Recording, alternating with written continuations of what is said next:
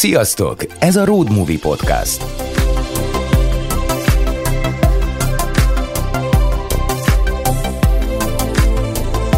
Utaz velünk két hetente egy órán át, hiszen itt van minden, ami utazáshoz, kalandhoz vagy világjáráshoz kapcsolódik. A Road Movie neked szól. Ha már úton vagy, társad leszünk. Amíg csak utazni készülsz, inspirálunk, mert tudjuk, hogy elindulni nem mindig könnyű. Tarts velünk, és ajtót nyitunk a világra. A Road Movie-t megtalálod az összes podcast platformon. Adásaink elérhetőek a drive.hu weboldalon, illetve a Drive magazin és a Road Movie Podcast közösségi oldalain. Két havonta pedig még több tartalmat találsz vendégeinkről a MOL töltőállomásokon ingyenesen elérhető Drive magazinban. A Road Movie Podcast kiemelt támogatója, a biztonságos utazások szakértője, a Cserisk utasbiztosítás.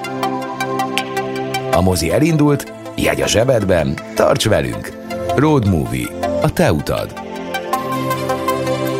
Sziasztok, utazók, útrakészülők és világrend érdeklődő hallgatóink! Ez a Road Movie Podcast negyedik évadának ötödik adása. Én Molnár Péter vagyok, a Road Movie Podcast alapítója és műsorvezetője. Kis jubileum ez az adás, hiszen egészen pontosan ez a 30. Road Movie Podcast, Ilyenkor szokás egy picit megállni, saját vállunkat megveregetni és visszatekinteni. Nincs még két éve, hogy elindult a Road Movie, ez alatt az idő alatt 30 adás, a podcastok között mindenképpen gyors tempónak számít. De cserébe olyan sokféle téma és vendég közül válogathattok már az oldalunkon, hogy szerintem nincs olyan ember, aki ne találna magának szimpatikusat és őt érdeklőt. Továbbra is biztatlak titeket, hogy ajánljátok a Road Movie-t barátaitoknak, ismerőseiteknek, mert még mindig sok lelkes utazó van, aki nem tud rólunk. És persze azt mondtam, hogy veregessük meg a vállunkat, akkor nem csak magamra, nem rád, rátok is gondolok, kedves Road Movie hallgatók. Ti, akik itt vagytok velem, velünk, és követitek az oldalunkat, hallgatjátok az adásokat, ez minden, amit tehettek, de minél többen teszitek, annál nagyobbra növünk, és lesz még sok-sok adás, meg esetleg más is jövőre, meg azután is. Tervek minden esetre vannak, hogy megvalósulnak-e, az mindannyiunkon múlik. De maradva a jelenben. Kezdjük el a mai adást, ami megint egy új, eddig még nem feldolgozott műfajról fog szólni, ami a túrázás. Ez pedig nem más hívtam meg a beszélgetésre, mint a hazai túravilág egyik origóját, aki nemzetközi szinten is igen elismert teljesítményeket tett már le az asztalra, Szóval ő Camino Steve, vagyis Csutka István, akinek sok sapkája van, hiszen színművész, kommunikációs szakember, hosszú távú túrázó blogger, de ma a hosszú távú túráiról fogunk beszélgetni, illetve ezzel összefüggésben arról is, hogy milyen itthoni lehetőségek vannak, és hogyan induljon el valaki, ha ezt a sportot, hobbit komolyabban szeretné űzni. Szia István, üdvözöllek a Roadmovie Podcastben. István vagy Steve? Hát, teljesen mindegy, de van egy ismerősöm, aki külön Bélának hív, és arra is hallgatok, de azért maradjunk a Steve-nél. Maradjunk a Steve-nél, jó, rendben. Hát esik kint az eső, egy nagyon esős időben veszük fel ezt az adást, pont mondtam neked, amikor megérkeztél, hogy annyira talán nem idegen számodra, mert hogy most értél vissza életed egyik legkomolyabb kihívásáról, egy skóciai túráról, egy közel ezer kilométeres skóciai túráról, hogyha jól tudom. Így van, pontosan, és hát most már szerintem ilyen lassan ilyen esőmenőnek mondom magam, párom szoktam mondani, hogy Afrikába kellene mennem többet, mert tényleg úgy, hogy én megnyomom az órát, de ez tényleg ez így példaszint, hogy elmentünk túrázni, elindítottam az órámat, és elkezdett esni az eső. Szóval ez nálam azért így jellemzően működik. De legalább tudod értékelni a napsütést az eső után. Pont erről beszélgettünk az adás előtt, Igen. hogy milyen sokat tud hozzátenni mentálisan az embernek a teljesítményéhez, meg a hangulatához, hogy egy kis nap. Hát igen, mert lássuk be, hogyha itthon el akarsz menni túrázni, azt mondta, hogy ja, szombaton elmegyünk Mert valahova, nem lesz. tudom, így van. Igen. De közben nem, akkor azt mondta, na jó, akkor majd megyünk holnap, vagy a jövő héten, és nem indulsz el. Az ember, amikor így kín van a természetben, és ilyen hónapokat tölt ki, vagy heteket tölt ki, akkor nincs más választása, esik, akkor esik, akkor mész. Tehát nálam már vannak fokozatok, tehát egy csomószor már elő se veszem az esőkabátot, tehát azért, mert esik. De van olyan mennyiségű eső is, amikor azért nem veszem fel az esőkabátot, mert tudom, hogy teljesen felesleges. Tehát ez például Kolumbiában volt, mint hogyha jött volna velem egy manó, és folyamatosan egy ilyen, nem tudom, vödörbe öntötte volna a nyakamba a vizet, tehát hogy nincs értelme felvenni az esőkabátot.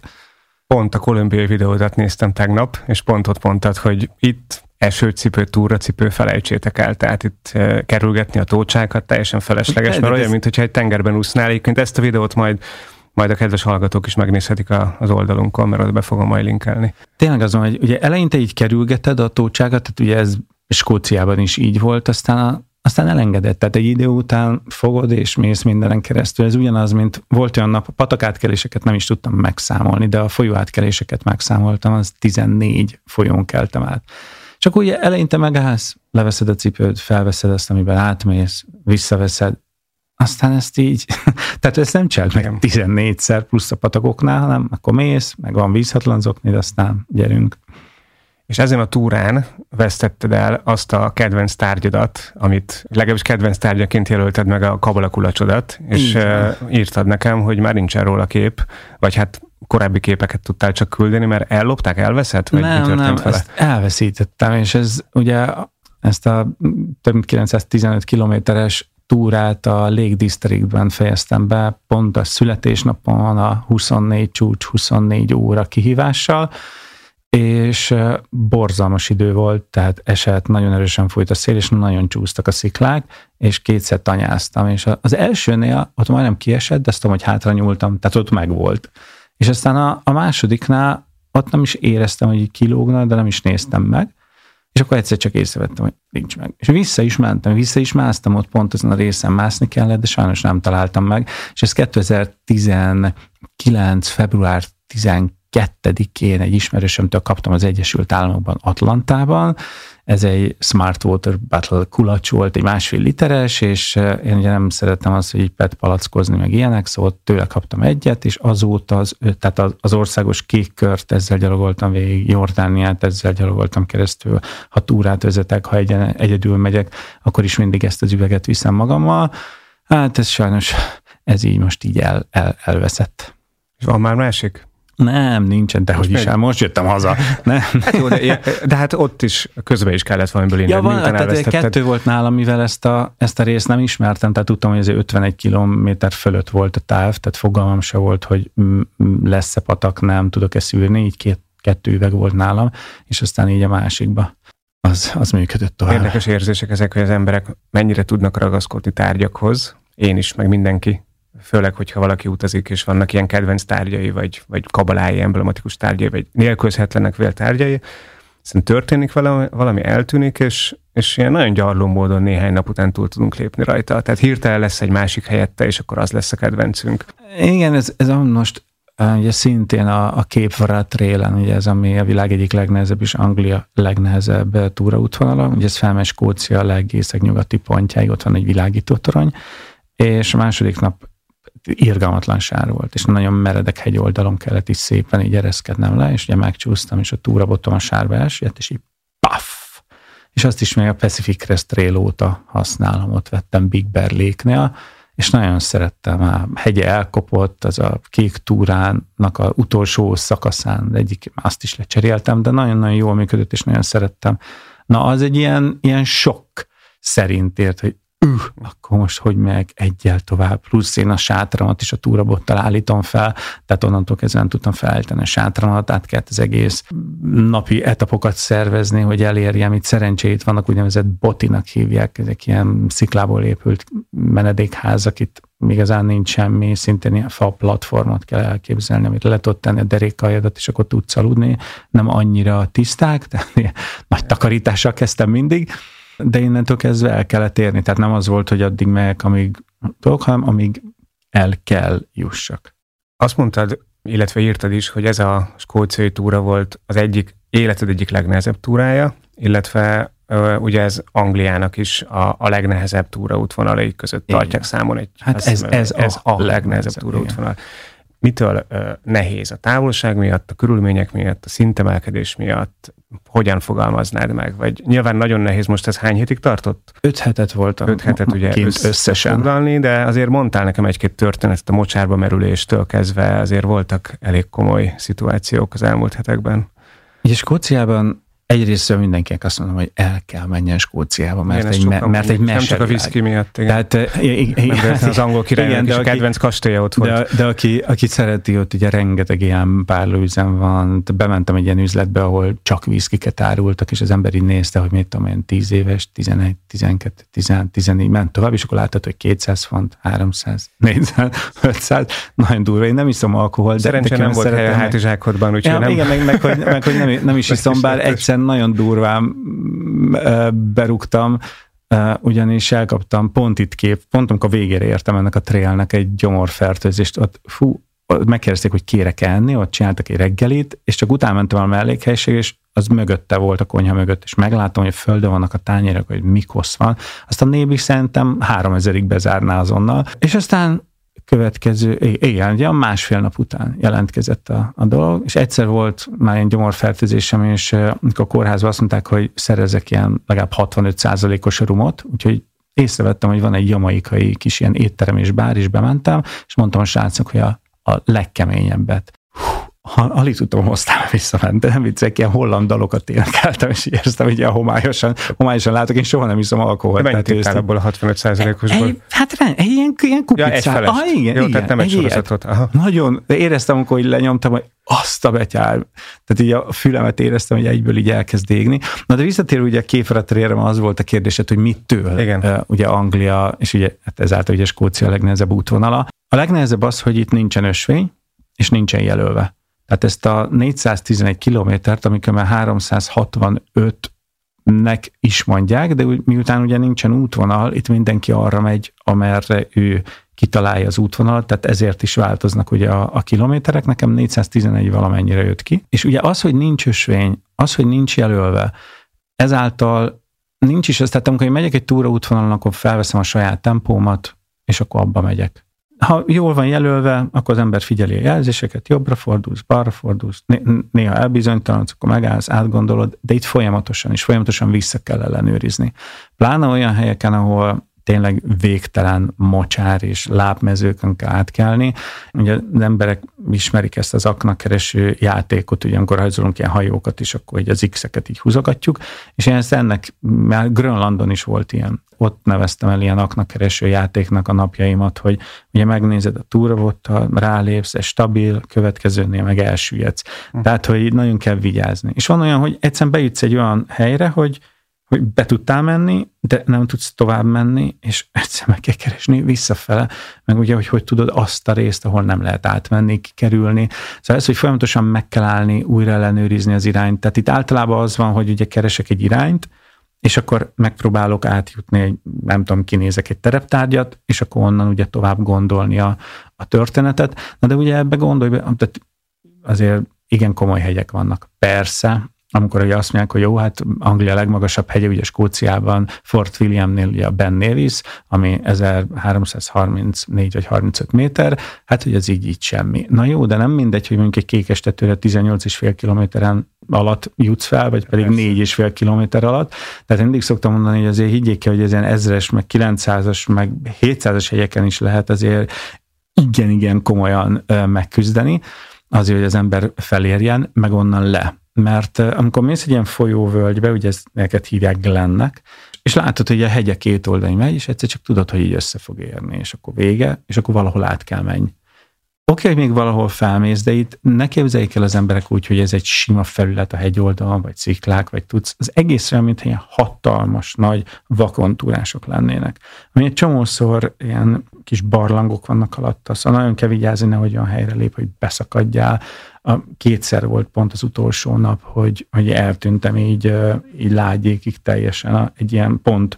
Tehát ha ellenkező irányba jöttem volna, akkor lehetett volna látni. És pont így átléptem egy ilyen kis buckát, aztán pont így eltűntem. És ez nagyon könnyen, hogy az ember lába is eltörhet benne. De oké, hogy feljutsz a tetejére, mert azt nem látod, hogy ott le is tudsz menni. Igen. És akkor ezeket a lefele utakat, akkor hogyha elindulsz, rájössz, hogy nem, ott vagy a tök meredek, mert a teteje is mocsaras, meg sáros. Tehát, hogy ez, az emberek nem gondolnák, hogy egy ilyen tök meredek hegyoldalon, hogy lehet ekkora, ekkora mocsár, de van. És akkor ezen próbálsz arra szólni valahogy a szintvonalat tartani, és akkor ugye figyelni lefele, hogy körülbelül hol tudsz lemenni, és akkor szépen leereszkedni. Szóval ezek azért, hát egyrészt idő, és akkor mondjuk elkezd esni az eső közben, akkor már látod, hogy már ha találsz, mondjuk tételezzük fel egy ösvényt, hogy akkor biztos, hogy az ösvényen folyik a víz, mert az azért is van, mert egyszerűen a víz valahol megy, és akkor ugye ott folyik le, és akkor tudod, hogy ha itt lesz egy folyó, akkor már így imádkozol, hogy egyet át tudja rajta menni. Tehát volt egy olyan nap, hogy így, hát meg késő délután már így 5 óra elő, erősen elmúltam, amikor átértem egy ilyen gerincen, és elmúltam lefele, ömlött az eső, és már láttam a szomszédhegy oldalán hatalmas vízesések voltak, hogy tehát ez amikor örjöngve jön lefele. És én, én azt nem betézve, hogy ott lenne egy, egy folyó, és de mondtam, hogy hú, mondom, de jó, hogy ezen a részen nincsen, hogy a túróba kelnék át, és egyszer csak így volt egy ilyen kanyar, és mentem lefelé, és megláttam, hogy de hatalmas folyót képzelj el. Hát én ezen nem volt. Tehát, tehát láttad, hogy ezen nem tudsz átvenni. Tehát olyan sebességgel ment, úgy megáradva, hogy esélyed nincsen rá. És pont ott, mint a 15 méterre, ahol leértem, volt egy idézőjelbe téve híd, ki volt feszítve egy drótkötél, és fölötte pedig ki volt egy rendes kötél. Ugye az lett volna jó, az is drótkötél, mert az feszesebb, de nem, az egy rendes kötél volt, tehát ugye ami laza. Tehát mint egy ilyen cirkuszi artista, ilyen kötéltáncos, így hátizsákkal között a, e fölött a folyó fölött így szépen, ugye az ember így próbál tartani, hogy nehogy már ugye hátra esel, akkor, akkor sanyi, de, de akkor így szépen át tudtam például ezen menni. És ez, ahogy elmondtad, magukat a körülményeket, meg az, hogy nincsenek kijelölve az útvonalak. Én arra gondoltam közben, hogy egyrészt folyamatos veszélyérzetben túrázol, hiszen ahogy te is mondtad, nem tudod, hogy hová lépsz, meg valahogy nagyon magányossá teheti az embert, nem? Tehát, hogyha egy túraútvonalon mész, akkor egyrészt jöhetnek szembe, mégiscsak úgy érzed, hogy egy ember által már járt, kitaposott, valamilyen formában megismert útvonalon mész, el tudsz lenni a saját gondolataiddal. Akartam is egyébként majd később kérdezni tőled, hogy, hogy mire gondolsz akkor, miközben túrázol, mert, mert azért így, így szerintem nagyon ott kell lenni fejben, meg nagyon magányossá tud válni az ember, hogyha, hogyha nem dolgoztatja az agyát közben. De hogy ilyen szempontból is nehéz. Tehát nem csak fizikailag, meg a terepek miatt, hanem, hanem fejben tud az ember ezáltal elfáradni. Én szeretem ezeket a ilyen világháta mögötti helyeket, ahol senki nincsen azt a fajta nyugalmat, csendet, tehát amikor tényleg ömlik rólad a víz, mire felérsz egy ilyen hegynek a tetejére, nem szoktam így visszanézegetni, hogy most mennyit jöttem már, hanem sőt, felfelesen nagyon szeretek nézni, hogy még mennyi van, az már, már így a vége fele. De ugye annyiszor csalók, hogy azt hiszed, hogy ott van a tetés, amikor felérsz, akkor uh, akár még egy, még egy, mert ugye nem látni onnan, hogy hol van a teteje még. És amikor így felszoktam én akkor szoktam így, így megállni és visszanézni, és akkor mindig azt mondtam, hogy úristen, minden, minden egyes izzadságcseppet megér. Ráadásul nagyon klassz, mert így ülsz fönt, és ha nehogy Isten ott van egy állat, nem tudom, egy szarvas, vagy, vagy egy ember, akkor azt ugye nagyon jól lehet látni így föntről távolból is kiszúrni. Ez tök pici, de mondjuk van egy narancsárga ilyen esőhúzata, hát szinte mindenkinek van egy esőhúzat, mindenki vízálló hátizsák, ami nem használok ilyet, de, eh, de ugye ezáltal ugye lehet látni, és, és annyira jó az a csönd, amikor mondjuk a szél se fúj, tényleg egy, egy légyzümmögését se hallod. Szóval olyan csöndet átélni nagyon, nagyon ritkán lehet, és akkor érzem azt, hogy úgy, hogy igazán egyé tudsz válni a, a természettel. Ráadásul, amit én igazán szeretek ezekben a túrákban, rájöttem, hogy a, világnak mindig csak egy szeletét látod. Tehát kinézel az ablakon, a, amit látsz. Fölnézel innen az udvarról, a házból, ugye, amit enged a, a, a négy fal, az utcán dettó, az autóból szintén. De mindig egy ilyen szeleteket látunk a világból. Vagy elmegyünk valahol kirándulni, de közel vagyunk településhez, vagy ugye egy olyan országban vagyunk, mint Magyarország, ahol nehéz olyan helyre menni, ahol egyszer csak nincsen egy villanyvezeték, vagy ilyen erős áramú nagy távvezeték, ami belelóg ugye a panorámába, és én szeretem azokat a helyeket, ahol elnézek balra, elnézek jobbra, a felhők teljes formáit látom, és nincsen benne egy villanyvezeték se. Na hát itt ezeken a részeken megkapod, mert ugye összesen a, ez a 411 km alatt hat emberrel találkoztam. Ezek viszont ugye mindig nagyon-nagyon jó találkozások. Hát volt egy, elmentem egy, egy folyó, folyón keresztül, és láttam, hogy ott Google egy, egy férfi pont így vizet vesz, de nem, nem tudtam, hogy ő most túrázik, vagy nem fogalmam sincs. És nem is néztem ott a térképet, hogy ott szintén volt egy ilyen boti picit arrébb, és ó, hogy így megörültem neki, egy nagyon picike volt, hogy oh, mondom, akkor megállok itt, úgyis meg akartam állni, így frissíteni, enni, inni picit. Bementem, és akkor láttam egyből, hogy hát ez a férfi van itt benn. De könyv volt, Shakespeare könyv, ott ott a szemüvege. Ah, mondom, akkor ő ment el vízért. Persze megijedtem, amikor ugye visszajött, és egyszer csak ugye ott álltam. És elkezdtünk beszélgetni, és akkor szóba került a születésnapom, Rám nézett, fölpattant, két helyiségből állt ez a kis menedékház, átront a másikba, visszajött egy vízkis üveggel. Hát nem volt benne sok, nem tudom, egy ilyen hát két, két hüvelykony, és azt mondta, hogy egy nap van a születésnapunk, Steve. Tehát, hogy neki mekkora esélye van ezeknek a dolgoknak. Ő különben, ő nem túrázott, ő egyszerűen csak kijött, picit szeretett volna egyedül lenni, olvasgatni. Hát ezek ingyen vannak, nincs ott semmi, kiviszed magad a kaját, alszol, és aztán ennyi. És persze tök jó, hogy találkozó valakivel beszélgettek. Tehát abban a pillanatban van közös pont, közös nevező. Hát nyilván ilyenkor a találkozások felértékelődnek. Teljesen természetes, mint amikor mész mondjuk, nem tudom, a Visegrádba feltúrál, vagy akárhol Magyarországon egy olyan túróútvonal, ahol sokan vannak, ott már a, a, a köszönés is egyeseknek nehezére esik.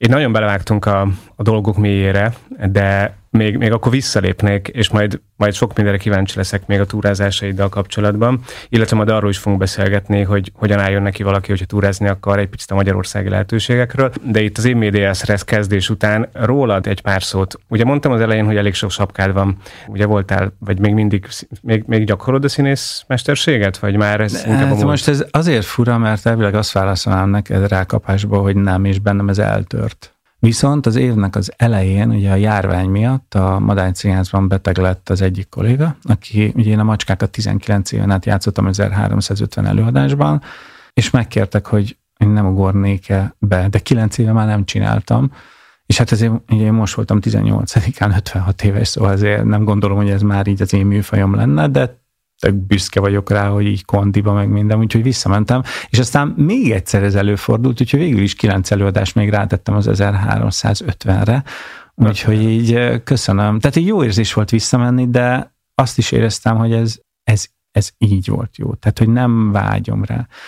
Az nekem, hogy előadásokat tartok az útjaimról, és tudok mesélni, és nem mások által megírt gondolatokat kell közvetítenem, ugye a nézők felé, hanem a saját gondolataimat, saját szavaimat, saját történeteimet. Én ugyanúgy készülök ezekre az előadásokra, ha rossz vagyok, akkor ugyanúgy megbukom, és ugyanúgy legközebb nem jönnek a nézők. Szóval így ez jó, hogy ez nekem így kvázi egy másféleképpen megvan az, azt mondom, az előadó művészet. Akkor nem biztos, hogy fölteszem a eredetileg föltenni szánt kérdést, mert a kérdés az lett volna, hogy ezután a sok minden után, amit csináltál, most akkor megérkeztél abba, amit valóban szeretsz csinálni, ez pedig ugye a hosszú távú túrázás. Én így érzem, de rád nézek, és inkább te erősítsd, vagy száfold ezt meg.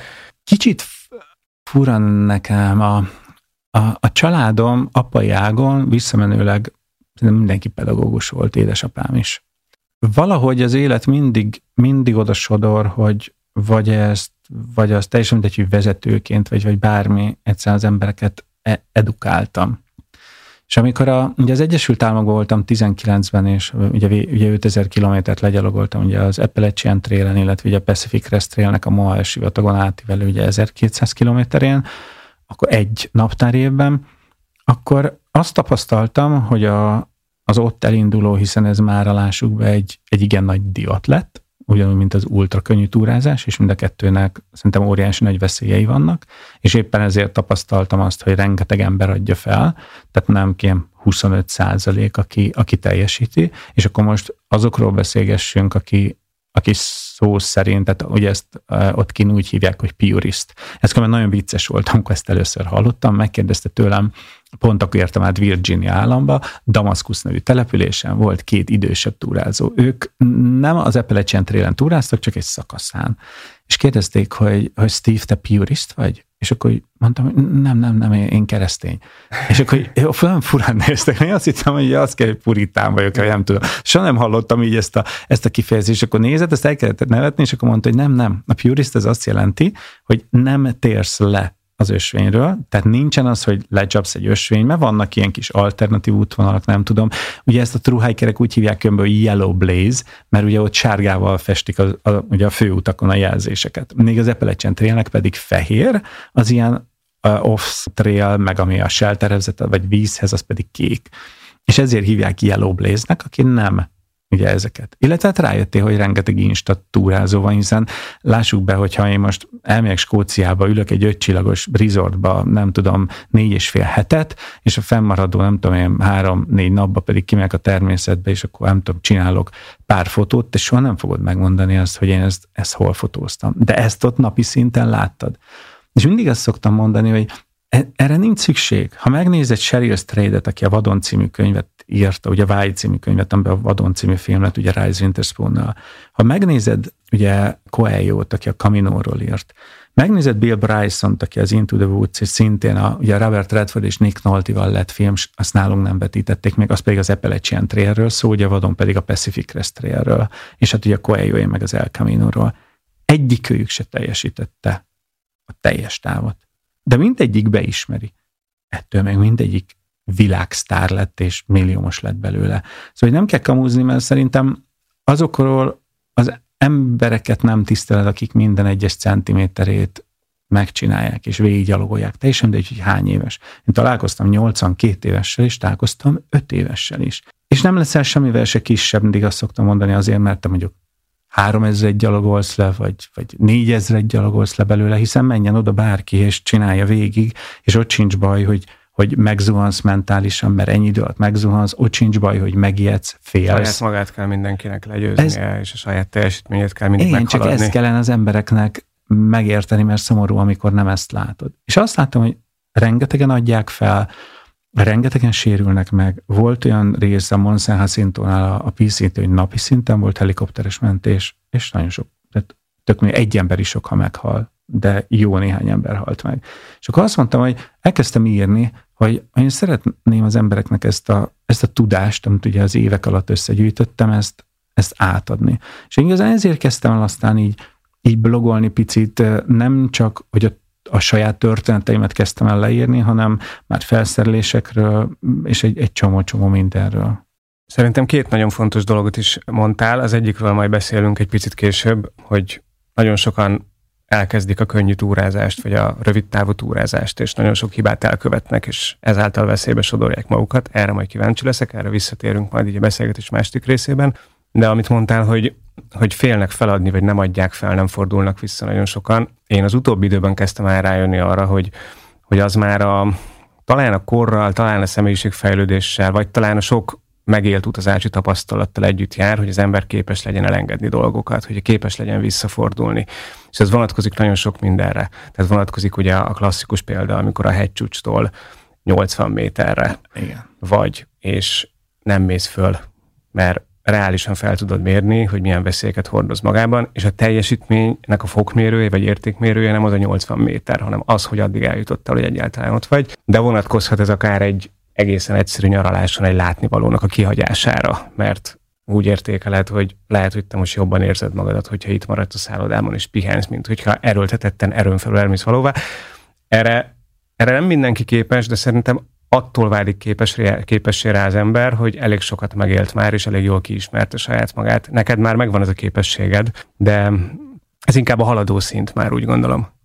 Azért ezt nehezíti más is nehezíti az a környezet, amiben élünk itthon, Magyarországon. Mert Magyarországon nem ismerünk el mást, csak az első helyet, csak a győzelmet, miközben, nem tudom, az Egyesült Államokban, a saját településén az egy hős, aki kijut az, az olimpiára.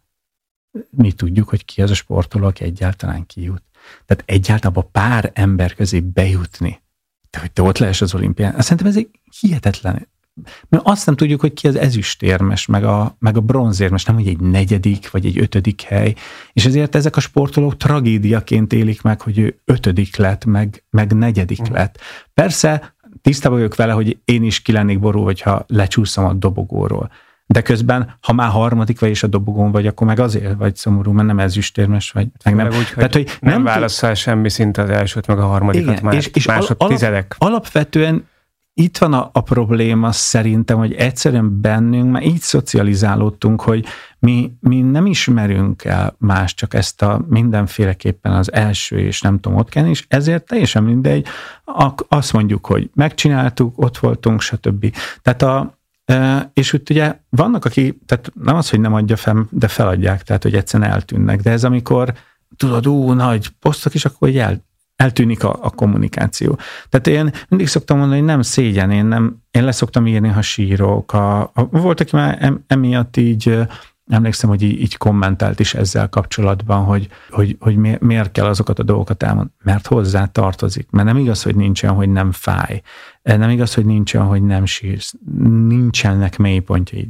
A hosszú távú túrázás az egy érzelmi hullámvasút. Nagyon durva mélypontjaid vannak mert ott vagy egyedül, hideg van, meleg van, esik, fúj, éhes vagy, vagy éppen egyáltalán nem tudsz enni, attól megy el az erőd, összeszedsz egy gyomorfertőzés, nem tudom én, tehát rengeteg-rengeteg olyan impulzus ér, ami pozitív-negatív irányban változtat rajtad. És akkor ebben most belekérdezek, mert a, itt ezen a ponton vagyok nagyon kíváncsi arra, hogy ezeken a mélypontokon hogyan lehet túl lenni fejben. Én ugyanis saját magamon azt tapasztalom, hogy igazából mindenre képesek vagyunk, vagy hát kis túlzással mindenre képesek vagyunk, de, de nagyon sok minden múlik azon, hogy mennyire tudjuk mentálisan felkészíteni magunkat, és hogyha mondjuk lejologolsz 50 kilométert, hogy az utolsó 20 kilométerre már csak az órát nézed, hogy mikor érek oda, és mennyi van még hátra, az teljesen szétrombolja az embernek az elméjét, akkor nem fog sikerülni. De hogyha képes vagy átkapcsolni, és képes vagy a gondolataidat egy másik irányba terelni, akkor észrevétlenül eltelhetnek ezek a kilométerek. Erre vannak neked technikáid?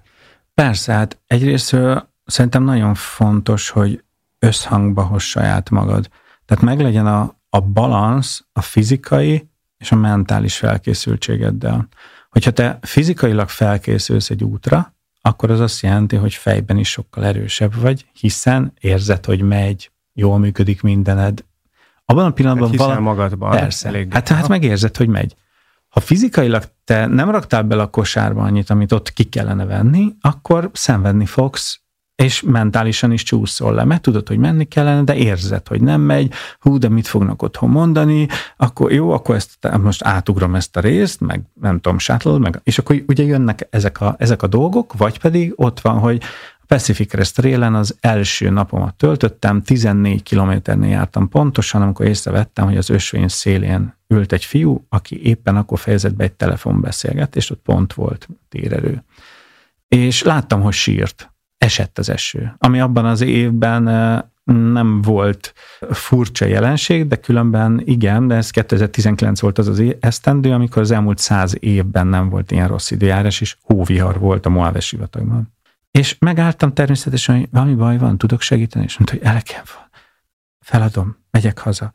Mondom, várjál már, tehát, hogy mi, mi, mi történt? Akkor derült ki neki a 14 kilométer, 14 kilométer, és akkor beszélünk ugye 4278-ról, és akkor azt mondta, hogy, hogy hát, hát esik az eső, meg sátorba kell aludni. Hát én mondom, várjál már, mondom, Oké, okay, az nem egy ilyen hagyományos történet, sivatagban esik az eső. Rendben van, de hát itt azért még lesz jó néhány eső, amikor majd megyünk szépen arrébb, meg hó is. De mondom, nem tudsz máshol aludni az egész útvonal során, öt hónapon keresztül, mint sátorban. Tehát, hogy mit gondoltál? És ugye itt látod azt, vagy ahonnan indultam a legnagyobb, a Pacific Crest Trail legismertebb, legnépszerűbb Trail Angel házaspárjánál aludtam, és tőlük indultam. Mindenféleképpen szerettem volna velük találkozni, Scout és Farodónak hívják őket. Egy ügyvéd volt, a feleség pedig pedagógus. A kertjükben sátrak vannak, de nagy sátrak, ahol lehet aludni. Összeszervezik, nem tudom, 20 autóval viszik. Ott, amikor én indultam, 38 ember tettek rá a trailre, ugye a mexikói határnál San Diego-tól picit odébb, és ugye este ott volt, aki ugye kipakolta a cuccait, megmutatta többieknek, hogy ilyen ultra könnyen megy. És le is fényképeztem. Az a srác ráadásul már egyszer megpróbálta, és fel kellett adnia. És újra azt látod, hogy még csak azt sem mondhatod, hogy teljesen zöldfülűként indul el, és látod, hogy nem fog, menni nem fog menni. Tehát ezzel nem lehet, ezzel meghalni lehet. És itt jön az, hogy ugye itthon is, ugye van már Facebook ultrakönnyű túrázás csoport, és, és látod azt, hogy egyszer a traktornak a túloldalára átesnek. Én mindig szoktam mondani, és most vonatkoztassunk el attól, hogy Lance Armstrong mennyit doppingolt, mert közben kiderült, hogy ugye mögötte is mindenki. Ugye? Hát, Tehát, hogy már nem, nem is tudják kinek odaadni Abszolút elismeredő a teljesítménye, az, az, hiszen az, mindenki más is ezt csinálta, csak éppen ő... Illetve, amit senki nem vitatott el tőle, hogy, hogy nála többet viszont nem edzett senki. De, de, de most azért mondom, hogy ettől vonatkoztassunk el, csak most hirtelen az ő neve jutott így, így eszembe a kerékpársportba. Mindig azt szoktam mondani, hogy ha egy acélvázas bringát adnál neki, akkor is hülyére verne. Hiába ülnél egy másfél millió forintos biciklin. Tehát, hogyha nincsen meg az a fajta tudás, már pedig az ultrakönnyű túrázás, az tényleg a rutinról szól, hogy tudod, hogy mire van szükséged, és tudod, hogy és nagyon, nagyon pontos tervezésről, hogy azon az útvonalon mire lesz szükséged. Még most is volt, végigvittem úgy egy Merinoloft mellént Skócián, hogy nem lett volna rá szükségem. De volt egy éjszaka, amikor az itt megfagyok, mindent fel kellett vegyek, annyira hideg volt, és, és akkor azt mondtam, hogy öh, de jó, hogy itt volt. mert anélkül rommá fagytam volna. Egyszer van rá szükséged, Igen. akkor ugye ezt szokták mondani, hogy egy, egy, egy láncnak az erősségét, a leggyengébb láncemnek az erőssége határozza meg, hát ugyanaz, tehát lehet, hogy öt hónapig nem kell, vagy x hét, de egyszer kell, és akkor fagysz meg, akkor pont annyira volt fontos, mint ha minden nap kellett Ezért volna. látom a fotón, amikor mondják, hogy jó, az én base weight, az mit tudom én, három kiló, és akkor ennyi. Ja, de közben nem rakod bele a kamerát, ugye oké, okay, hogy az alapsúlyban nem tartozik bele az, az étel, az ital, az ilyen dolgok, de összességében mégiscsak kéne erről beszélni. A kamera viszont beletartozik, meg ezek a plusz dolgok, amit nem látszott, miközben a fotón meg látod rajta, meg látod, hogy mekkora zsák, és nem akkora, mint a, a három kilós. Tehát, hogy nagyon nagy különbségek vannak el. Na és akkor ugye említetted, hogy szereted átadni a tudást, akkor a beszélgetés második része szóljon erről a tudás átadásról, és ugye mondtam, hogy két fontos dolgot említettél, az egyik volt, az egyikről már beszéltünk, erről a mentális felkészülésről, a másik pedig, hogy nagyon sokan, nagyon sok hibát követnek el a kezdő túrázók, és ez lenne a beszélgetésnek a második fele, nagyon sokan kezdtek el túrázni elmúlt időszakban. Magyarország ugye ezt kihozta a Covid, nem lehetett mit csinálni, be volt zárva minden, hirtelen megjelentek az emberek az erdőben, tornacipőben, meg, meg mokaszínben, meg mindenféle, én is jókat mosolyogtam ezen. De mire gondolsz, amikor azt mondod, hogy nagyon sok hibát követ el az átlag túrázó, amikor indul túrázni? Beszéljünk a felkészülésről, tehát mik azok a legfontosabb dolgok, amiket tegyünk, vagy ne tegyünk. Egy pillanatra megengedett, hogy visszatérjek a mentálishoz. Persze. Ott picit ugye elkanyarodtam tőle. A mentálisnál nem csak az fontos, hogy ugye fizikailag rendben legyél, hanem hogy tud kristálytisztán, hogy mi az a cél. De úgy nem lehet eljutni, és most beszélünk a hosszú távú túrázásról, tehát és beszélünk egy három hónapról, ötről, tehát az nem megy, hogy ú, én ott akarok állni, és ott, ott annál az oszlopnál. Az persze, azt látnod kell, hogy a túlsó végén, annál a pontnál látnod kell, mint tényleg, hogy vizuálni szokták az olimpikonok is a versenyeket, és végigjátszák de a minden egyes napot kell túlélni. És csak úgy tudod megcsinálni mentálisan, ha mindig az adott napra fókuszálsz csak és aztán a következőre. Nem is szoktam előre megtervezni. Tehát azt megnézem, hogy oké, okay, hány napra van a következő olyan pont, ahol nekem ki kell mennem, fel tudom tölteni készleteimet, tudok fürdeni, enni normális, tehát igazi valami igazi kaját, de az annyi, és azt is tudom, hogy oké, okay, ez ennyi kilométer, mindig lopom a kilométereket, hogy minél előbb ki tudja érni, és akkor tulajdonképpen kvázi van egy pihenő napom, de azon nap is gyalogolok, csak nem az egész napot. És ugye ez így könnyebben teljesíthetővé teszi, hiszen, hiszen mindig ott van. Illetve azt szoktam mondani, hogy ha jön az az érzés, amikor eleged van, kiborulsz, nem tudom én, soha ne azon a napon ad fel, hanem mindig mondasz, oké, okay, jó, elfeledtem, vagyok, hazamegyek, rendben van, de alszom egyet, és majd a következő nap.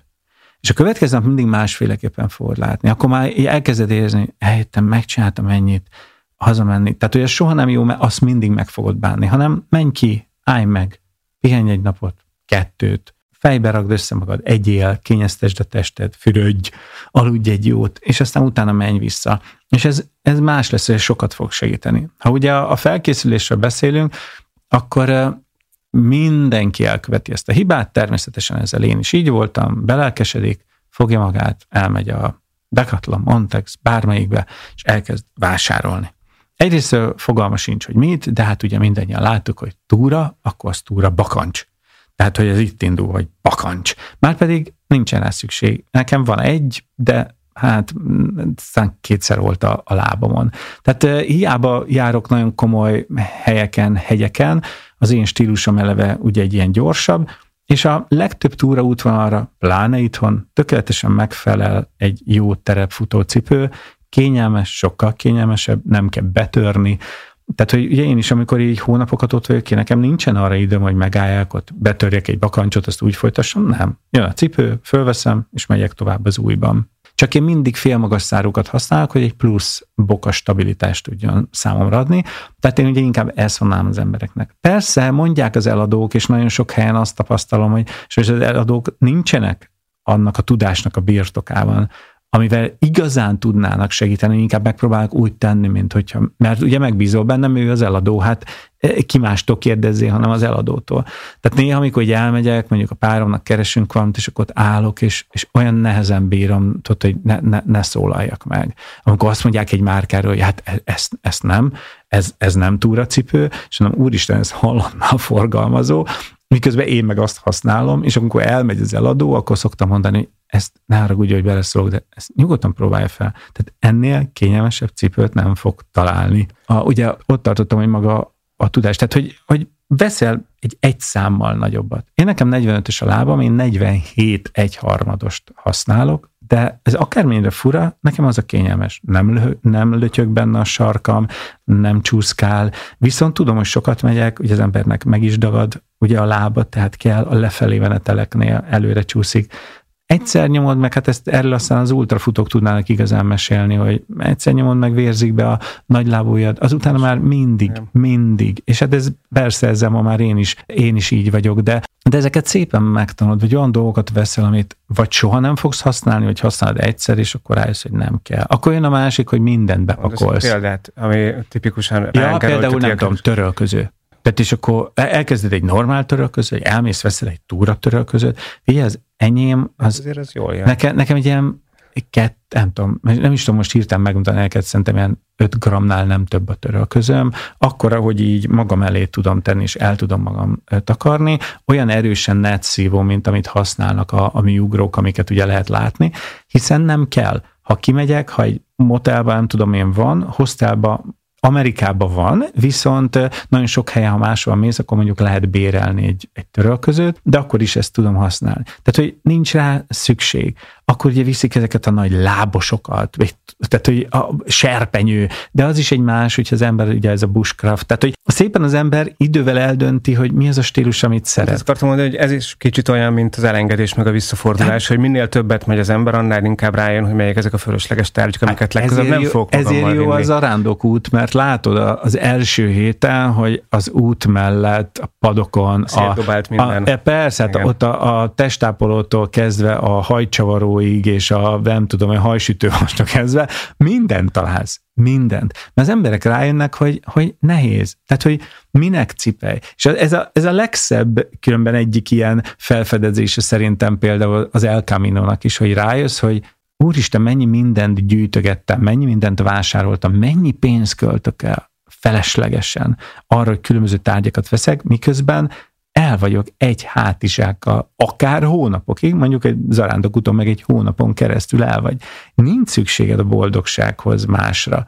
Persze, hogy itthon nekem is vannak porfogók, meg vannak emlékek, és vannak, amikhez ragaszkodom, de már messze nem annyira, és időnként szoktam ilyen, ilyen nagy takarítást kvázi, tehát hogy így, így, így akkor nem tudom, garázsvásárt is volt, megcsináltam, vagy elajándékozott. boldogságot tudok hozni, nem? Amikor megszabadulsz Igen. dolgoktól. Igen. Ez legalább annyira boldogát tesz, mint amikor megvetted. Hát ez ugyanaz, mint amikor, amikor ruhákat tudod átni, és akkor azt mondod, hogy ó, jó, jó lesz még. De de egyrészt nem lesz jó, mert már nem az a divat, már nem az igenink, hanem már a, a fit, vagy hogy hívják, slim fit. Igen. Igen, tehát már, már nem fogod felvenni, már kiment a divatból, de majd retróba, meg majd visszajön 20 év múlva. Az azt szoktam meggyőzni magamat, amikor egy, egy inget vagy egy ruhát így fogok a kezembe, most költöztem nemrég, tehát kellett selejtezni, kellett fájdalmas döntéseket meghozni, azzal próbálom meggyőzni magam, hogy hát, ha jelmezbálba megyek. Ja.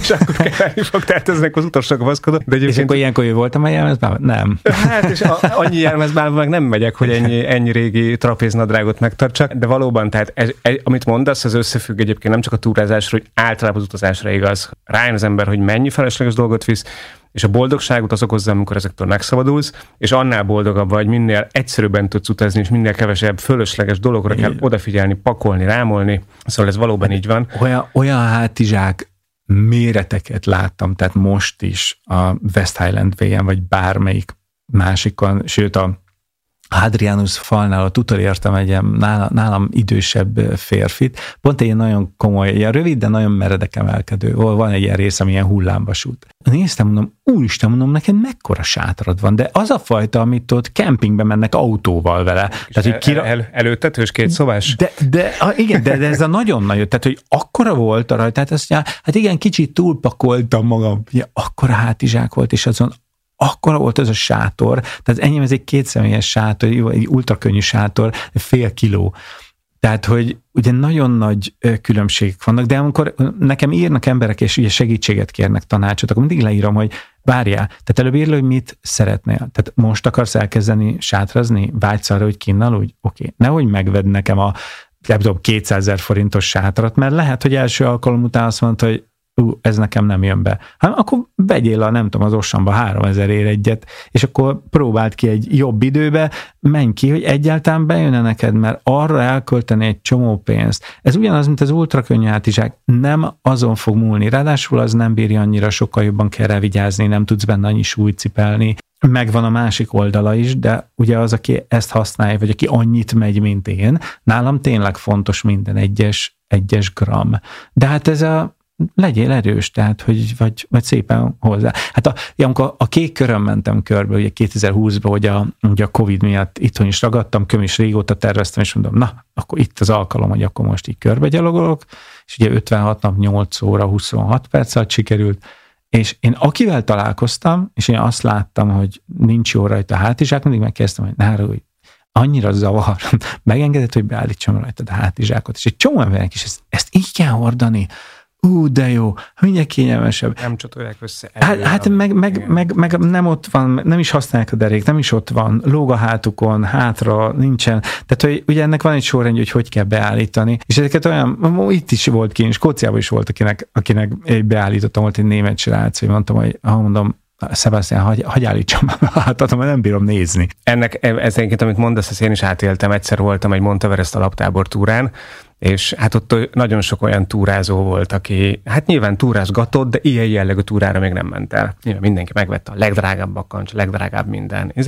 teherhordók flip-flopba jöttek nem Csabazárig, tehát a, az utolsó értelmezhető településig, és amikor a Namcsabazár az milyen 3600 méter körül van, és akkor indultunk az alaptáborban, akkor fölvettek egy ilyen katmandői piacos Nike cipőt, és abba jöttek végig. Mi pedig mentünk a, a méregdrágán megvett bakancsokba, na és akkor ezt a kérdést én is föltettem magamnak, hogy kell ez?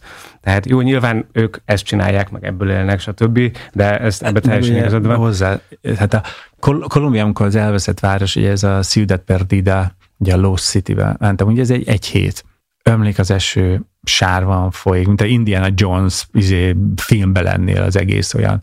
És akkor mennek el melletted ezek a kicsi indiánok, mezitláb, ezen sziklás, sáros terepen, egy szál fehér, hát ugye ott az esőben azért nem annyira fehér, de, de hogy ilyen fehér vászon, mint egy hálóing, egy olyanba, és és akkor így akkor elszégyeled magad, hogy te így nem szenvedsz meg. De ők valóban ezt csinálják, meg abban élnek. Meg, meg amikor férfi lesz, akkor kap egy gumicsizmát. Igen. Igen, tehát hogy ez egy, ez egy más. Hát tudom, a Kilimanjaro zsebre dugott kézzel, egy fél literes kólás üvegbe víz a zsebbe, és a szája elé egy papír zsebkendő oda téve, és ugye csak mondta, hogy póle, póle, ugye, hogy lassan, lassan, lassan és csak, csak ez, és ő felsétált 72 egyszer a Kilimanjaro tetejére, még te meg meghaltál közben háromszor. Ahogy egyébként, csak a hallgatóknak mondom, Steve-nek kezdődött a túrázós pályafutása, mert ugye ez így, ez így kezdődött, igen. hogy Erős Zsoltal egy interjút csináltál, és ott gyakorlatilag egy, egy véletlen beszélgetés folytán, vagy hát te mondtad neki viccből, hogy nem vinnél le magaddal, és ő meg magával vitt. Tehát ugye így Igen, mondtam, hogy utána a interjú után beszélgettünk a folyosón, és mondtam neki, hogy azért annyira irigyelek, ez az interjú során nem került szóba a Kilimanjaro, hogy jártál a Kilin.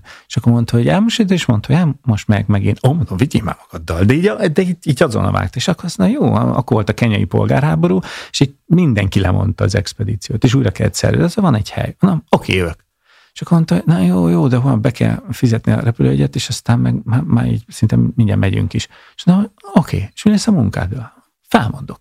És, és ez tényleg így is lett. És a mai napig hálás vagyok neki, hogy, egyrészt, hogy megismerhettem, hogy vele mehettem, hogy, hogy tőle tanulhattam az első lépéseket, meg hát, hogy ott, ott lehettem, nekem ez egy gyerekkori álom volt, a safari is, és hogy lássam a Kilimanjaro-t és a Kilimanjaro havát, és ott, ott állhassak fönn. Ez egy nagy, nagy, nagyon komoly élmény volt. Tehát ezért fontos az, amikor az embereknek azt szoktam mondani, hogy mondták, hogy áh, hogy neki könnyű nekem, nekem annyi lehetőségem volt. És mindig szoktam mondani, ez nem igaz. Mindenkinek vannak lehetőségei. A kérdés az, hogy észreveszed-e. De azért nem veszed észre, mert nem tudod, hogy mit szeretnél.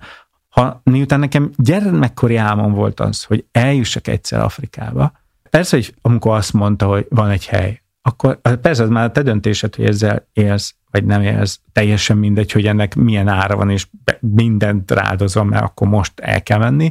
Vagy pedig nem is tudod, hát nem tudod észrevenni, hogyha nem tudod, hogy mit akarsz. Ugye rengeteg ember van, aki, aki nem tudja megfogalmazni igazán, hogy, hogy mik a céljai. És így meg nehéz. Szoktam mondani, hogy így nézegeted, a, lefele nézegetve a lóherét, keresed a réten, és közben meg így mennek el melletted a lehetőségek.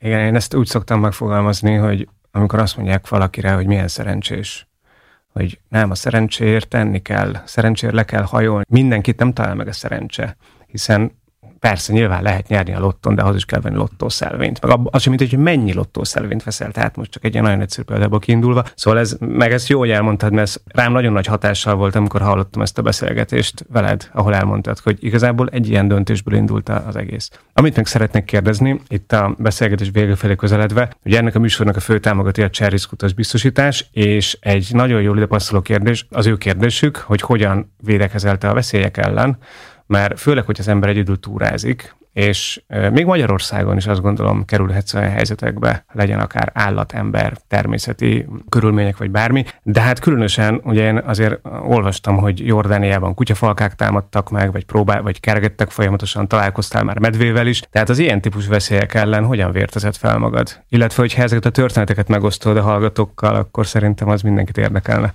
Jordániában tényleg az volt a legstresszesebb, hogy napi szinten, de volt, hogy fél óránként, és a legtöbb egyszer az kilenc kutya volt, ami megtámadott. És ez nem ez csak az ijeszgetnek, hanem ez a tényleg megpróbálnak elkapni. Ugye rengeteg ilyen beduin pásztorkutya van. És hát volt, effektíve ráugrik a lábadra és harap, vagy? Igen, igen, igen, egy fiatal holland párral összetálkoztam, egy másfél napot mentünk együtt, és ott Nikolt elkapta egy szerencsé volt, hogy a, neki bakancsa volt, és hátul pont a saroknál, tehát ahol erős, tehát így nem lett baja. De volt egy ausztrál srácot, a, a Jordan Trailnek az irodájában mondták, akit kórházba kellett vinni. Én találkoztam egy francia férfi, aki az ötödik nap feladta, és azt mondta, hogy ezt nem bírja pszichésen. Tehát én tényleg azt mondtam magamnak, hogy vagy Cezar Milan leszek a végére, vagy megesznek. És hát gondolj be, amikor ilyen kanyonokba mész, ilyen nagyon szűk, ilyen vádikba, és fönn ott ugatnak, és jönnek. És úgy érzed Látod, magad... hogy jönnek felé. Be, lá, nem, látod, hogy fönn, fönn mennek a, a kanyonnak a tetején, kísérnek. Nem tudod, hogy hol van. Mint az indiánok, a, és lent a kaubajok mennek, és tudod, hogy csak arra várnak, hogy mikor tudnak lerohanni. Igen. És akkor egyszer csak Mint hogy a kerítésnél futak. Igen. De a másik meg tudod azt, hogyha van előbbre egy, egy tábor, akkor már tudják azok a kutyák, hogy jössz. Tehát nem fogsz tudni még csak véletlen, mert volt, ahol sikerült így elsettenkednem. Volt, hogy másfél kilométeren keresztül jött mögöttem. Tehát volt, hogy többi le, de volt, amelyik jött, jött. Folyamatosan hátrafele kellett tartani a túrabotot, és közben nem egy egyszerű terepről beszélünk. Tehát ott például nálam volt mindig egy kutya spray. Nem kellett használnom. Egyszer sem. Nem szerencsére. Tehát volt, ahol meg kellett üssem az állatot a bottal, mert nem volt más lehetőség, és mondom, egyszerre több volt, tehát ugye pörög nem kellett, és muszáj volt vissza, visszatartanod valahogy, mert tényleg mi mit csinálsz, tehát szétkapnak. Ugye volt egy kemény, amikor éjszaka. Én ezt még kint tanultam, nem tudom, hogy ez működik-e. Ezt bevallom, ez ilyen, lehet azt mondani, ilyen, nem, nem urban, inkább ilyen, nem tudom, wildlife legendának lehet hívni. Nekem azt mondta ott egy idős Truhájker, hogy ő mindig körbe pisili este a sátrát, vagy a, vagy a shelternek a bejáratán részt. Én azóta, én ezt csináltam Jordániában is, nem tudom, hogy működik-e, de ezt le, most lekopogom, bár azt mondtad, hogy ne legyen hang, de bocsánat a három kopogásért. Idáig bevált. Tehát nem, senki, az, nem pisiltet se, volna körbe, akkor mi történt volna? Igen, igen tehát hogy senki ne nyírjon ki, hogyha aztán egyszer csak volna. mégis bekopogtat hozzá éjszaka egy medve, mert kajával alszik, de én viszont nem alszom soha kajával, és erre biztatok mindenkit itthon is, hogy ezt ne tegyen meg, ne egyen ott, ne ott főzzön. Tehát, hogy ez egy alapszabály, és most már ezt itthon is bizonyos helyeken, a Börzsönybe, a Mátrabük, tehát ezeken a helyeken, ezeket már illene betartani. Aztán Ugye, hogyha elmegyek egy hosszú távú túrát, értem szerint van egy komoly biztosításom, másrészt van egy, egy helikopteres mentés, ez, ez egy speciális, kimondottan egy olyan biztosításom, ugye van egy vészjeladó előfizetésem, és van egy vészjeladóm. Ez az InReach, a Garminnak az InReach miniét használom, egyrészt végig is tudom ugye dokumentálni vele az egész utamat, hogy tényleg megcsináltam, másrészt pedig van egy felület, amit én bárkinek, tehát ha akarom, éppenség a Facebookra is fel tudnám tölteni, és akkor az emberek látnák, hogy tényleg ott megyek, de a, a családom nál van, tehát hogy ők meg tudjanak nyugodni. Ugye nekem első nap Jordániában, ugye szíriai határtól mentem a Szaudarábiáig, és első nap elveszítettem az eszméletemet, és nem is tudtam megnyomni, e, esélyem se lett volna vészjeladót megnyomni, Szerencsére aztán így magamhoz tértem, értem, azt se tudtam, hogy hol vagyok, ott feküdtem a, a porba. Arra emlékszem, hogy rosszul vagyok, és leül, följebb mentem egy sziklára, leültem, és kicsatoltam a két csatut a hátizsákon, picit így hátradőjek, aztán így képszakadás. Tehát abban az esetben nem tudtam volna segítséget hívni, és arra nem nagyon jár ember. De ugye, hogyha bármi történik, azért ez egy jó dolog, hogy, hogy tudod. Mondjuk most Kóciába is, amikor elsértem derékig a lábba, és tényleg azt éreztem, hogy onnan nem fog tudni kijönni, hát azt nyomkodhatom, mert mire odaérnek, legalább tudják, hogy hol. Viszont... Használtad már valamikor? E, hát a jó Istennek Még nem. Nem, Ez is te... kell lélek jelenlét, hogy ne használja az ember, mert hogy ítéled meg, hogy melyik az a pillanat, amikor már meg kell nyomni, vagy még nem? Egy, mert azért gondolom egy, volt egy-két Egyetlen, helyzet. igen, egyszer volt az Egyesült Államokban, Pacific Crest Rail-en, hogy ugye a hó volt, és mentem a nyomon, és egyszer csak, ezt a mai napig nem értem, megszűnt a nyom. Onnantól kezdve szűz hó volt. És így nem értettem. Hát És uh, ugye ez az a, az a nehéz, amikor ugye telefonon van csak egy GPS, és nincs GPS jel. Vagy ugye ott van a kis pont, de az csak akkor uh, látod, hogy igazán jó irányt, hogyha mozogsz, mert akkor lesz egy ilyen kis nózia. Na de amikor nagyon meredeken vagy, ilyen jeges, kell mind a két kezed, nem tud nézni ezt is, meg, meg ugye, hogy óvatosan tudjál előre haladni, hogy lásd, hogy pontosan hol vagy. Ugye megpróbáltam visszamenni, keresni, nem találtam. És volt egy olyan pillanat, amikor, tehát a, szerintem a pánik az, az mindenkinél jön. És ugye az adrenalin is olyan, ami ez egy, az egy jó dolog, meg, meg ugye mindig szokták mondani, hogy a, a, amikor mondják, hogy jó, hogy milyen bátor az a katona. Nem bátor, hanem felkészült, tehát ő pontosan tudja, hogy mit tesz, és ezáltal neki is ott van a, a félelem, vagy jön a pánik, csak éppenséggel pillanatok alatt tudja kezelni, és miután ugye megtanulta, és már készségszinten tudja, hogy ezekre milyen válaszokat tud adni, illetve hogy mi a megoldás arra az adott szituációra, ezért ugye lenyugszik és lép tovább.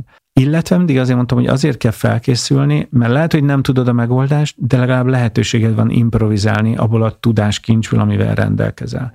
És akkor azt mondtam, ott, ott volt az, hogy azt éreztem, hogy jó, itt a vége meg kell nyomjam. Tehát állsz egy fenyvesbe, tiszta hó mindent, de vadon szava. Azt mondtam, jó, megpróbálok még följebb mászni a nagyon meredekem, hát ha valahogy, valahogy aztán így lehet látni valahol valami nyomot. És mentem fölfelé, és kéz ott volt fölöttem, nem tudom mennyivel ott volt az ösvény, és ott pont elolvadt a hó, tehát lehetett látni, hogy ott az ösvény. De azért ott volt egy, egy, ilyen, egy ilyen pillanat, ami, ami nehéz volt. Ugyanúgy, mint a most a, a, a lábba, bár ott, ott nem gondoltam a vészjeladóra, mert ott a, a túlélésre gondoltam, csak hogy, hogy hogy tudok ebből kijönni. És kb. 10-15 métert kellett megtennem. És hát a medvénél ott meg az volt a gond, hogy ugye ez egy nagy hím fekete medve volt, ami... Hol volt a medve? E, Maine államban, az Egyesült Államokban, ez az Appalachian Trail, Baxter Park a legvége, ott van a Mont Catadin nevű hegy, ami az indiánok szent hegye, és ott annak a csúcsa a vége az Appalachian Trailnek. És ez az utolsó kintöltött éjszakámat követő hajnalom volt. Esett az eső, mentem ösvényel, sehol nem volt senki, ugyanis lehetett tudni, hogy jön a vihar, és ezért akikkel találkoztam, és picit aludtak a, a shelterbe, ők, ők elindultak éjjel, aztán ők még fel akarnak menni ma valahogy. Én mondtam, hogy én nem kockáztatok, én akkor elmegyek addig, kimegyek a hostelba, tudtam, hogy másnap biztos, hogy nem lehet menni. Ugye az a jó a vészjeladóban, hogy itt különböző előfizetés van, normál vagy profi időjárás előrejelzés, hiszen arra mész 10 kilométert, már hát sokszor arra mész egy hát, kilométert, és már ott nem esik az eső, igen. És itt ugye vannak helyek, ahol mondják, hogy ott ki kell menjél. Tudom, hogy akkor egy napot állni fog, volt annyi tartaléknapom a repülőig, és akkor utána fogom megpróbálni. Ezért ugye hallottam még éjszaka, hogy ott csörtettek emberek, akik így nyomták, hogy ők akkor is megpróbálják, aztán vagy sikerült, vagy nem. Elindultam, és egyszer csak észrevettem egy ilyen sziklás részen egy, ezt a nagy hím medvét, ami nem vett észre.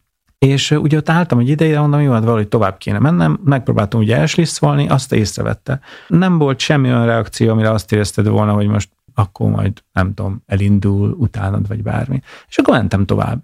Hátra néztem, nem volt semmi, mentem, és akkor mentem egy ideje, és a fura érzésem lett, sem, semmit nem hallottam. Igen, de, de néha van ilyen, hogy, hogy, hogy, hogy olyan fura. Basszus, ott jött mögöttem egy ilyen 20 méterrel. És az, amikor egy ilyen nagy hímmedve hát, így, így jön mögötted, hát az azért, az azért elég para. És tudod, hogy sehol nincs senki. Mit tudom én, volt, tehát eleve én 9 kilométerre voltam a, az úttól, ahol kvázi kezdődött már a park. Ugye az a durva a fekete medvékben pláne, tehát egyrészt egy nagyon intelligens állat. Pontosan tudja, hogy hol lehet rávadászni, és hol nem. A Baxter Parkba nem. Itt lehetett volna, na de jó, de hát ő nem tudja, hogy itt az út, azt most errébb két kilométerre meg nem fognak, vagy már lőhetnének rá, de hát nálam úgy sincs semmi. Ezeken a helyeken, tehát ahol lehet rá lőni, ha meghal, már rohan, vagy így csinálsz, és már nincs ott. A többinél olyan pofátlan, mint tényleg, mint a Maci Laci. Tehát, hogy ezt nagyon jól csinálták meg azt a rajzfilmet. Jött, és na, úristen, mit csinálják? Ugye az emberben egyből jön, amit tanultál. Nem mehetsz háttal, nem futhatsz el, próbálj nagynak tűnni, csinálj zajt, mondd, hogy go bear.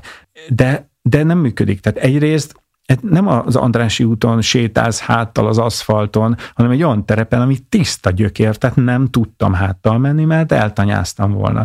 Tehát ilyen félig oldalt mentem. Ugye vele nem szabad szemkontaktust tartani, tehát úgy figyeld a, a medvét, hogy mellé nézel, de közben ugye látod, közben próbálsz erre nézni, hogy ne tanyázzál el, közben haladj, legalább ezt a távolságot próbálod tartani, közben próbálj nagynak tűnni, szerencsé így se vagyok kicsi. Meglehetősen összetett feladat sor. Igen, közben ugye azt mondják, hogy nyisd ki a kabátod, na de nem volt rajtam a kabátom, tehát nem mondhatom neki, hogy állj Maci, várjál, megállok, leveszem a hátizsákot, kiveszem a kabátot, fölveszem, kinyitom, ó, oh, go, bear, akkor, tehát hogy ezek, ugye van egy csomó, de hiába tanulod, nem működik a gyakorlatban. Ütögethettem én a botomat, meg le se szarta, ő így leszeget fejjel, így, így jógott, így, nem, nem bicsorgott, és ez, ez azt érezted, hogy mint a német hadoszlop, úgy, hm. úgy ő jön, és fogalmam se volt, hogy, hogy mit csinálják. Ugye egy, egyre idegesebb voltam én is. Nem, nem tudtam mást kitálni, mondom, kaja tudtam, hogy már nincsen nálam, de volt két vagy három ilyen csokim, de az is ilyen szagmentesen zárod az zacskóba és a medvezsákba, de megfogtam, levettem a hátizsákomat, és letettem az ösvényre, hát ha az elég lesz neki.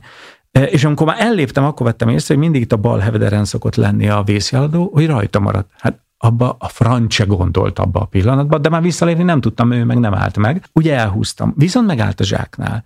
Ugye én ott tudtam időt nyerni, elkezdte szaglászni, szemlátomást nem érzett rajta semmit, ugye állt, én mentem, mentem, tehát addig össze tudtam szedni az egy jó távolságot, a, egyedül a, túra botom maradt még nálam, és abba bíztam, hogy kanyarodik, valahol el tudok tűnni, és onnan, hogy nem lát, onnan esetleg tudok futni. És aztán egyszer csak elindult megint. És akkor meglökte a zsákot, mert valahogy így megállt, hogy letettem, akkor eldőlt, akkor megint picit hátra, tehát hátrált egy picit, és akkor megint tudtam időt nyerni, és akkor elindult tovább. És akkor azt éreztem, hogy ezt érzed egy hogy nem fogod megúszni az összecsapást. Ez nagyon durva. Ugye, és azt mondják, hogy a, tehát más a grizzly és más egy fekete medve. Fekete medvével, ha jön az a pillanat, akkor vele azt hogy harcolni kell. Amíg a grizzly az, az egy másik történet. Ott tök mást kell csinálni. És ugye ráadásul a fekete medve az hajlamos blöffölni. Tehát ő megcsinálja azt veled, hogy neked ront, megáll, elfordul, és elmegy. Hát csak ez bírt ki, meg hogy ne told össze Persze. magad. Szóval, hogy ez, ez azért durva. És én ezt nem mondom, hogy tudatos volt benne, mert ez, ez nem lenne igaz, hanem valahogy azt éreztem, hogy tényleg így gyűlt bennem a düh, hogy basszus, átgyalogoltam ezen az országom másfélszer. Nehogy már így legyen vége. I- igen, tehát hogy ez így, ez így nem, és azt mondtam, hogy nem akarok káromkodni, de ott, ott megtettem. És így összetoltam a túrabotomat, és nem volt bennem az tudatos, hogy akkor most blöffölök én. Azt éreztem, hogy valahogy nem tudok, hogy arra hogy reagálnék, egy 40 valahány kilométer per órával ilyen több száz kilós állat nekem ront, hanem valahogy azt hiszem, hogy akkor neki meg én. És összetoltam a két túra, hogy megmarkoltam, én úgy káromkodtam magyarul, mint a kocsis, de megöllekem fog megdögleni. És, és neki rontottam a medvének. És azt láttad, hogy így, így hátrahőköl, Fél láttam az arcán, de lehet látni az állatnak a személy, azt mondja, ki ez az állat? és elrohan. Tehát ami persze sokkol volt, én ugye rohantam még tovább, ugye ő eltűnt így a, a dom mögött, én visszarohantam a hátizsákért, felkaptam, és aztán rohantam abba az irányba ugye az út felé, addig, amíg, amíg bírtam, meg amíg egyszer csak úgy ki nem szakadt be a feszültség, nem kezdtem el zokogni. Persze így ma már ez így tök jó, meg hogy ebből is tanultál egy csomó mindent, hogy nem tudod a kabátodat nyitogatni, még akkor se, ha rajtam lett volna, hát hiszen rajtad van a hátizsák, hogy nyitogasd. Tehát, hogy ezek vannak dolgok, amik, amik nem úgy működnek, és éppen ezért bekerülhetsz ilyenbe, de legalább, ha, ha sátrazol, akkor az alap dolgokra figyelj oda. Nem eszel ott, ahol a, a sátor van, és a tábor helyed van, és nem alszol azzal. Mert, mert egyszer játszol az életeddel itthon is, ezen ki vagyok akadva mindig, amikor ezen így emberek így, így mosolyognak ezeken a dolgokon, és ezt így csak lazán veszik, de csak addig, amíg egyszer majd nem találkoznak egy ilyennel. Ehhez azt hiszem kellett jelenlét. Tehát azért ez, a, ez, amit elmondtál, ez a medvetámadás, hogy ez hogyan, hogyan jött ki belőle, ez nem tudom, hogy ehhez szerintem nagyon kevesen lettek volna erre képesek. Két kérdés maradt a beszélgetés végére, amit mindenkinek fölteszek. Az egyik kérdés mindig a gasztrómiára vonatkozik. Itt most nem országokról szeretnék beszélni, hogy milyen volt Amerikában a hotdog, vagy a hamburger, vagy milyen volt a skót marhának a, a sztékje, hanem arra vagyok kíváncsi, hogy te mit viszel magaddal, mit teszel túrázás közben, tehát mik azok a, azok a standard ételek, italok, amiket magaddal visz, mivel jutalmazod magad adott esetben, tehát mit vigyünk magunkkal nagyon egyszerűen kérdezve. A hosszú távú túrázás sajnos nem az egészséges táplálkozásról szól. Éppen ezért én egész évben próbálok odafigyelni, tehát én edzem a táplálkozásomra is megpróbálok. Nekem van egy sport is teljesítmény táplálkozás szakértőim szerencsére, tehát hogy ez is segít ebben. De ugye amikor naponta 7500-9500 kalóriát égetsz, nem tudsz bevinni többet 2500-3000-nél, lehetetlen, nem tudsz annyit vinni. Naponta körülbelül az étel, amit megeszel, az olyan egy kiló akármennyire nézem mindig a súlyát, és dehidratál dolgokat viszel, és liofilizál dolgokat, de nem tudsz többet vinni.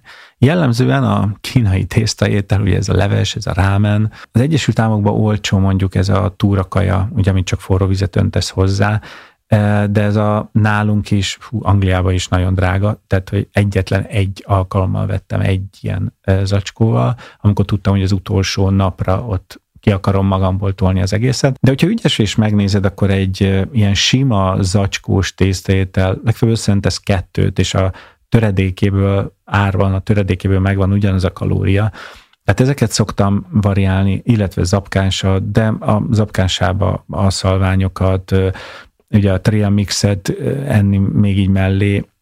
Szintén az Egyesült Államokban beef jerky, az jóval olcsóbb, mint nálunk, tehát a hogy ott, hús. igen, szárított hús, igen, tehát a marha hús, hogy ezeket ugye be lehet ott tenni, ugye plusz, plusz fehérje, igen, igen, igen. Illetve ott nagyon jó, ott lehet kapni úgy fehérjét, hogy ilyen kis zselatinban van benne, tehát ez pont egy adag, és akkor beleteszed a vízbe, az ott feloldódik, és meg tudod inni. Csak így nem tudsz magaddal vinni egy egész zacskóval, szóval ezekkel azért nehéz, hogy nem, nem tudsz ilyennel kalkulálni. Tehát ha kiérek egy településre, akkor mindig odafigyelek, hogy gyümölcs, saláta, tehát hogy normálisan Kicsit egyek. visszahozzad a... Igen. De a probléma ott van, hogy ez az elején, hogy ezt úgy hívják, hogy hiker hunger, tehát hogy annyira éhes, hogy a lovat megeszed, és ez, ez elmúlik. Átfordul egy olyanba, hogy nem tudsz enni, de muszáj. És én soha nem iszom itthon ilyen cukros üdítőket, de a túráim alatt igen, mert ez még a Szőnyi Feritől és a Lubit Szilvitől, ugye akkor annyira gondom volt az Amerikában, hogy felhívtam őket, ugye jóba vagyunk szerencsém mindkettővel, és akkor ugye ők mondták, hogy vigyél üdítőt, mert a súlyba ugyanannyi, mert folyadék, viszont oké, okay, hogy hulladék kalória, de mégiscsak kalória és azóta szokott nálam lenni, mert érzem a fáradok, ugye ez egy picit is, tudom, hogy nem, hogy az embernek ingadozik a, tehát ugye dobálod, és nem pedig lassú eh, felszívódású szénhidrátot teszed, de nem tudsz mit csinálni, illetve nap, napközben én csak uh, ilyen csoki műzliszelet, általában öt egy nap, tehát tök mindegy, hogy 50 kilométert meg, akkor is általában öt. Ha úgy akkor lehet, hogy ha mondjuk kimegyek, akkor szoktam csinálni szendvicset, amiben, mint tudom, sonka, sajt, ha van avokádó, tehát, hogy ezeket, ezeket így igyekszem variálni, de azért eléggé szegényes. Tehát most például szembesültem az a Skóciában, hogy hú, az apkása az már nagyon nehezen csúszik le, és ez, hát a tisztelevesen nincs gondom, de az apkása az... Hát ugye az, az, az, az kalőrebevitelről szól igen. ilyenkor. Illetve ha hideg van, akkor gyömbérte van nálam, tehát hogy így ezekre. Köszönöm, és az utolsó kérdés az, az minden vendégnek ugyanaz, szintén melyik volt az az ország, amelyik a legnagyobb hatást gyakorolta rád? Itt most olyan szempontból vagyok rá kíváncsi, hogyha esetleg olyat tudsz mondani, amit a hallgatók magukévá tudnak tenni, amennyiben szeretnének túrázni, és nem feltétlenül mennének el Anglia a legnehezebb túraútvonalára, vagy mennének el az USA-ba, de külföldön van, vagy akár Magyarországot is mondhatod. Tehát olyan túraútvonal, ami, ami azt gondolom, hogy mindenki számára elérhető, és te mindenképpen ajánlod a hallgatóknak. Ha külföld, és természetesen nézem azt, hogy azért relatíve olcsón el lehessen érni, akkor az egyik Olaszország és a Cinque Terre, ugye ott van a Cinque Terre Trail, az a világ tíz legszebb túra útvonalak között szerepel, ugye ott öt kis település van, de van még a, mind a két szélén egy-egy, tehát ez kb. 50 km, két kilométerre meg tud hosszabbítani, van vonat, mint a metro megállók, gyönyörű, az e, mesevilág. Ez az egyik, a másik pedig Jordánia. Én beleszerettem az országba. Ott Dana völgy. Kutyák ellenére. Igen, de ott, ott azon a részen ott, ott ez, ez, más, tehát ott tudsz vezetve, mert, mert anélkül nem menj. Tehát, hogy én, én az ilyen hardcore nyomom, azért amikor jön egy beduin, meg is áll azonnal, hogy mit keresek itt a sivatag közepén egyedül. De a Dana völgy, ez egyszerűen, mint a Grand Canyon, el kell menni mindenkinek Petrába, és Kis Petrától Nagy Petráig át lehet túrázni, és akkor hátulról mész, ami sokkal könnyebb különben, és ezt a főbejáraton mész ki, vagy Vadirum, a sivatag, tehát, hogy ezek én tényleg úgy gondolom, hogy relatív olcsón elérhetők fapaddal, és, és aztán onnan pedig akár busszal. És ha város, akkor én, én Dánia és Kopenhága. Ne, nekem, nekem az ott és Helsingőr, a Hamlet kastély, és ez az egész a Tivoli, a, a csatornák és a hajókkal, ugyanúgy, mint akár Amsterdam vagy Velencével, tehát nekem annak a városnak a, a, azt szeretem a legjobban. És hát természetesen itthon. Én mindig csodálkoztam azon, amikor az emberek az Alföldet szídják. Akkor, amikor körbe mentem a kék körön, akkor azt mondtam, hogy én tökéletesen meg tudom érteni Petőfit és a rajongását az Alföld iránt. Aki végiggyalogolja, veszi a fáradtságot, és végiggyalogolja az alföldi kéket, az szembesülni fog azzal, amivel én is, hogy nem is gondoltam, hogy az Alföldön ennyi fenyves van, hogy mennyire változatos, szerintem minden nap teljesen más, gyönyörűek a színek, a naplemente, a napkelte, az emberek is annyira kedvesek voltak, és, és vannak ott olyan részek, például itt Létavértes után, és ott van, van egy nagyon kedvenc részem, ott van egy ilyen darú tanösvény, plusz egy fenyves, plusz ott vannak kint a marhák, van egy ilyen vadasparkszerű rész is, ahol én, én ezekre a, a kedvenc helyeimre, amit a kéken találtam, én a, a páromat mind elvittem és megmutattam neki.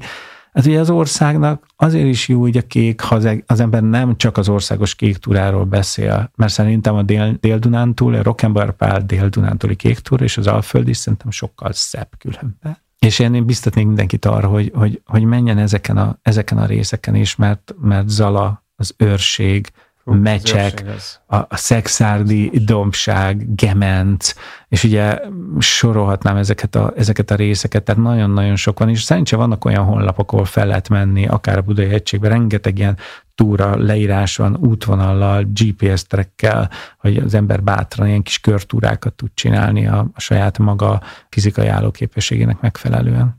Igen, valami ilyen kirándulás tippeket szoktam igen, nézni ott igen, is, az hogy igen, GPX fájlban föl van minden túraútvonal. Meg, meg maga a térkép le tudod telefonra rántani a fényképet. Le van írva. Így van. István, vagy Steve, nagyon szépen köszönöm, hogy itt voltál. Én köszönöm a lehetőséget. Köszönöm szépen a beszélgetést. Nagy hatással volt rám a beszélgetés is, meg a személyiséged is, tehát ez nagyon, nagyon örülök, hogy, hogy összejött, és persze sok sikert kívánok a következő utathoz, az alacsony tátrába, ha jól tudom, mész novemberben majd. Hát igen, de jövőre van egy nagyon-nagyon egy az igazán hardcore tervem. És ez már tudható, vagy ez majd? Hát ezt nem akarom el, elkiabálni, vannak sok mindennek kell ahhoz teljesülni, de most, hogy a képfrát sikerült, most már, tehát én igyekszem tényleg így mindig, mindig így kiebb tolni, és, és úgy menni, és, és aztán ez, ez is már ott lebeg egy ideje a, a, a listámon. Nekem van egy ilyen listám ugyanis az ajtómon, a dolgozószobám ajtaján, amit minden január 1-én újraírok, amit teljesült lehúzom, van, amit ugye megy tovább, mert hosszú távú célok, és ezeket minden nap így, így szembesülök vele, és aztán ezt szerint próbálom élni az életemet, hogy aztán ezeket meg tudjam valósítani. Kívánom, hogy sikerüljen. Ámen. A bakancs listádnak a következő elemét is teljesíteni. Hát, kedves hallgatók, kövessétek Camino Steve-et is, nem csak a Road Movie-t, és akkor látni fogjátok, hogy gondolom találkozhatnak majd ennek a részleteivel a Ja, hogy ne, persze. Igen. Kedves Road Movie hallgatók, köszönöm szépen, hogy a 30. adást is meghallgattátok illetve arra biztatlak titeket, hogy görgessetek vissza korábbi műsorainkra, ha esetleg csak nemrég kezdtek el követni minket, van még tartalom bőven. Addig is menjünk tovább, két hét múlva egy igen legendás útra indulunk. Sziasztok! A mai mozi véget ért. Reméljük tetszett a beszélgetés. A Road Movie Podcast mai adását a biztonságos utazások szakértője, a Cserisk utasbiztosítás támogatta. Köszönjük, hogy velünk vagy, hallgass minket legközelebb is. Addig pedig találkozzunk közösségi csatornáinkon. Mesélj barátaidnak is a nálunk hallottakról, és ne feled, Road Movie, a te utad. Sziasztok!